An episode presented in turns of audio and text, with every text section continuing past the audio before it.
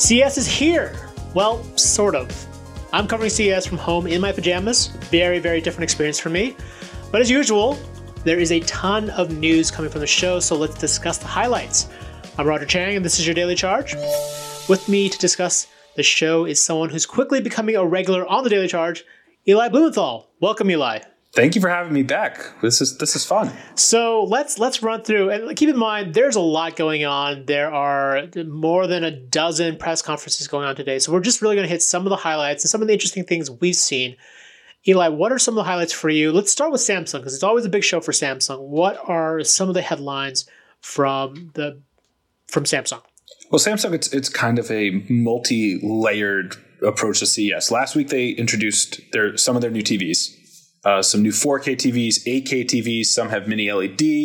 They showed off new features for some of these televisions, including a remote that can charge off of indoor lighting, so you don't have to you know fumble around with AA or AAA batteries, which is a game changer, at least to me, because that's the worst. Wait, wait. So how does this work? How does it the lighting actually like has solar panels or something, or how does it how does it charge? I believe it has panels on the back, and in theory, when you're done watching TV, you could just flip it over and just leave it and it will charge off of the lighting in the room.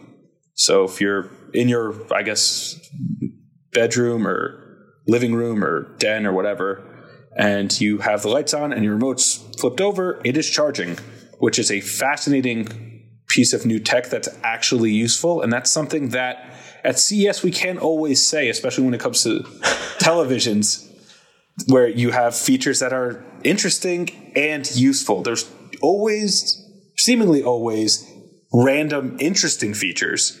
There aren't always useful, interesting right. features. And this definitely seems to be one that checks both of those boxes and curious to see how it actually performs and if it's actually usable in the real world. So, yeah, speaking of impractical products. The last couple of years, Samsung really dominated the attention with a wall, right? This was those micro LEDs. These are these micro screens that uh, really form a much larger display and really were impractical to speak of uh, in past shows. But what about this year?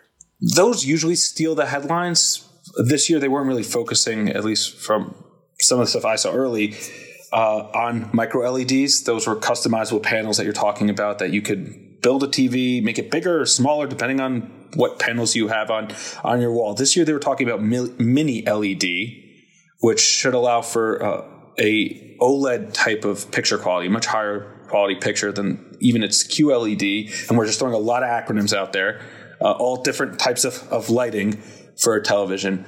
Um, but with mini LED, they're 40 times smaller than traditional LED units, according to uh, David Katzmaier, our, our TV expert who did the briefing with Samsung. Uh, and it should, in theory, add for a much higher quality picture for those who don't necessarily want to go to the crazy expensive route of micro LED, where you again are customizing that experience. Gotcha. And, and let's let's we're, we're going to move on from Samsung because already they already have a busy week. We already know on Thursday they're going to have a whole other thing unpacked where they'll launch their Galaxy S21 phones, and that's separate from CES, but kind of part of CES. But we, we can talk more about that on Thursday. Uh, let's talk about LG. Um, they they have their usual array of TVs. I I want to say the most interesting thing for me was uh, something they didn't even mention. They teased in their videos, I think at the end and beginning of the press conference, a rollable phone, a phone that rolls. And I know they've they've kind of teased it before, but we've got the name, the LG Rollable. What do you think? As far as the name goes, I'm okay with the rollable if they're dropping the ThinQ AI nonsense that they were doing for the last couple of years. It, they had, I think, last at one point it was the LG V60 ThinQ 5G, something along those lines, which was basically just an acronym soup. Saying LG Rollable, it describes the product in a way that's what the actual product is, and that's great. It's nice, simple, to the point. Is it creative? No. Functional? Yes. And I'm, I'm okay with that from LG.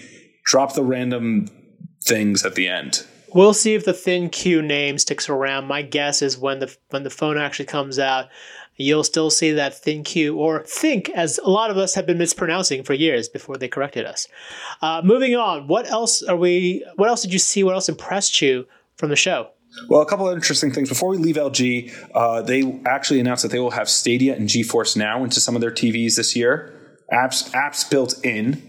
Uh, so if you're a gamer, that could be interesting because you don't need to spend several hundred dollars on a console. You just have to pay for those respective monthly subscriptions um, and add a controller. But you should be able to get the gaming experience on your LG TV. It'll be interesting to see how that rolls out, how that actually performs.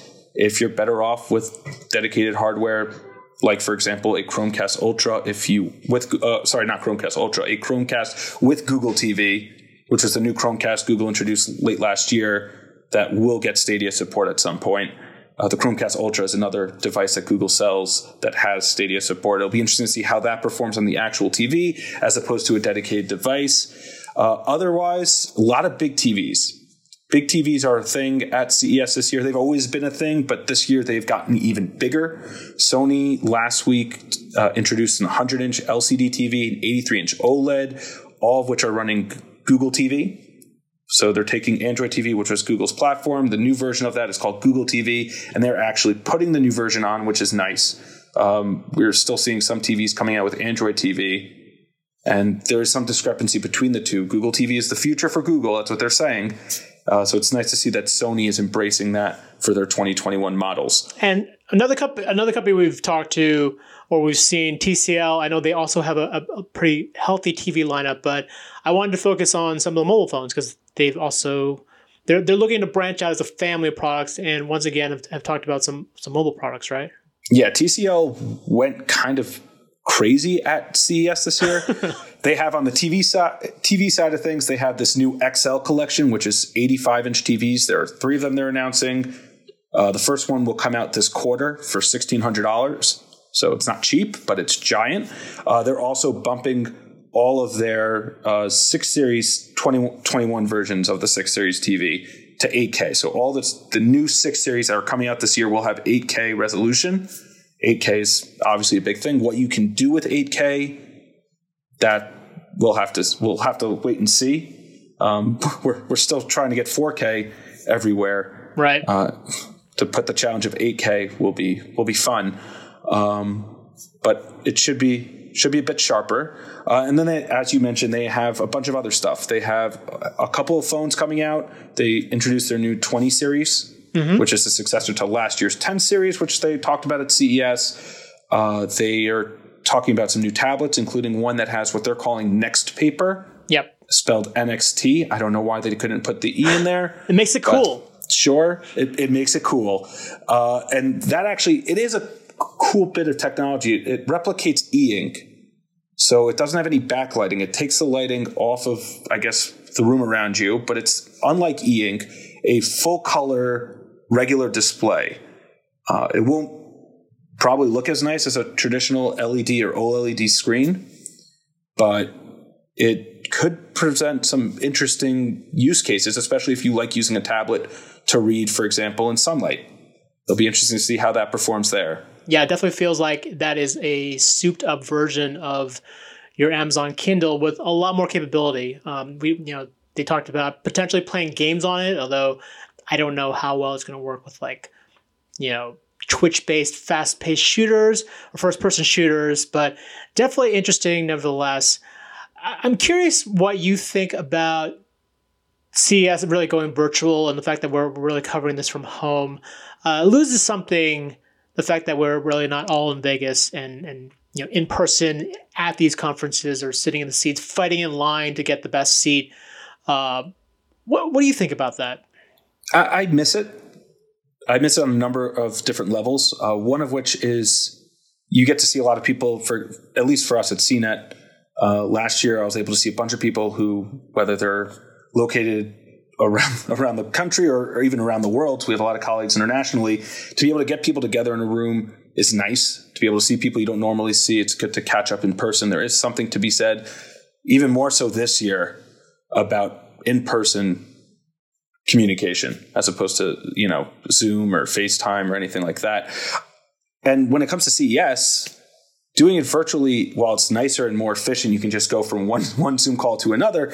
You have a lot of companies making really big claims, as they generally like to do. And you can't really you're not going to test them on a show floor, but you can at least see where they stand at this moment in January. And a lot of products at CES don't usually come out, if they come out at all, they don't usually come out until later in the year, but you can see where things stand at this time. Now, a lot of this is we're announcing this, this is what it is. We could show you a video of it that we produced and, you know, made sure everything looks perfect in.